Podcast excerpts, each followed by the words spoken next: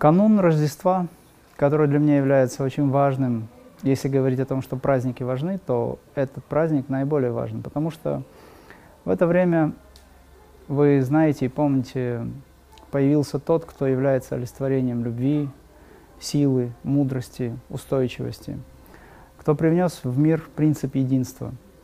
И мои внутренние э, ощущения, они непосредственно связаны с этим единством, с этим принципом всеобщей любви, безусловной любви, радости, мира и покоя. Поэтому я желаю всем именно не забывать, что мы есть проявление вот этой безусловной, бесконечной силы, мудрости и покоя, что мы есть воплощение божественной любви и, по сути, есть выражение этой любви.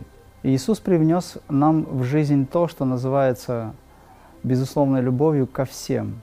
Поэтому этот принцип пусть сохранен будет в наших сознаниях, в наших сердцах, и пусть этот Новый год или Рождество, так называемое, пробудет в нас те качества, которые, в общем-то, оставил после себя тот, кто приходил. В наше время мы сталкиваемся с тем, что называется хаос. Этот хаос – порождение нашего внутреннего состояния. Этот хаос есть результат наших действий.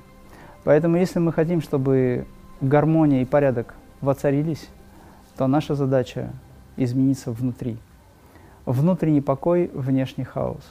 Внутренний покой – это то, что сделает потом гармоничным пространство и вовне.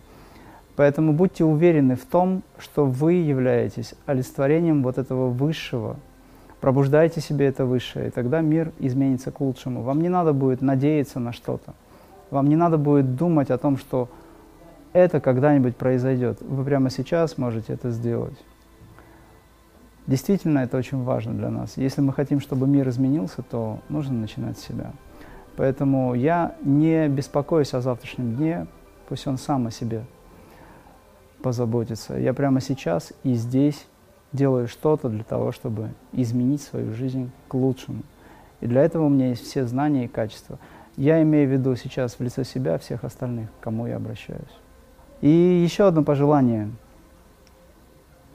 Это пожелание связано с тем, что мы должны не просто верить и надеяться на то светлое будущее, о котором нам часто говорят и обращают наше внимание, а именно создавать его. И начать можно прямо с того, чтобы больше не рубить елки, а просто использовать те, которые продаются, искусственные модели, для того, чтобы как-то себя обрадовать в этом смысле. И сделать так, чтобы мир стал прекраснее, начиная именно с этого года, с этого, как говорится, цикла.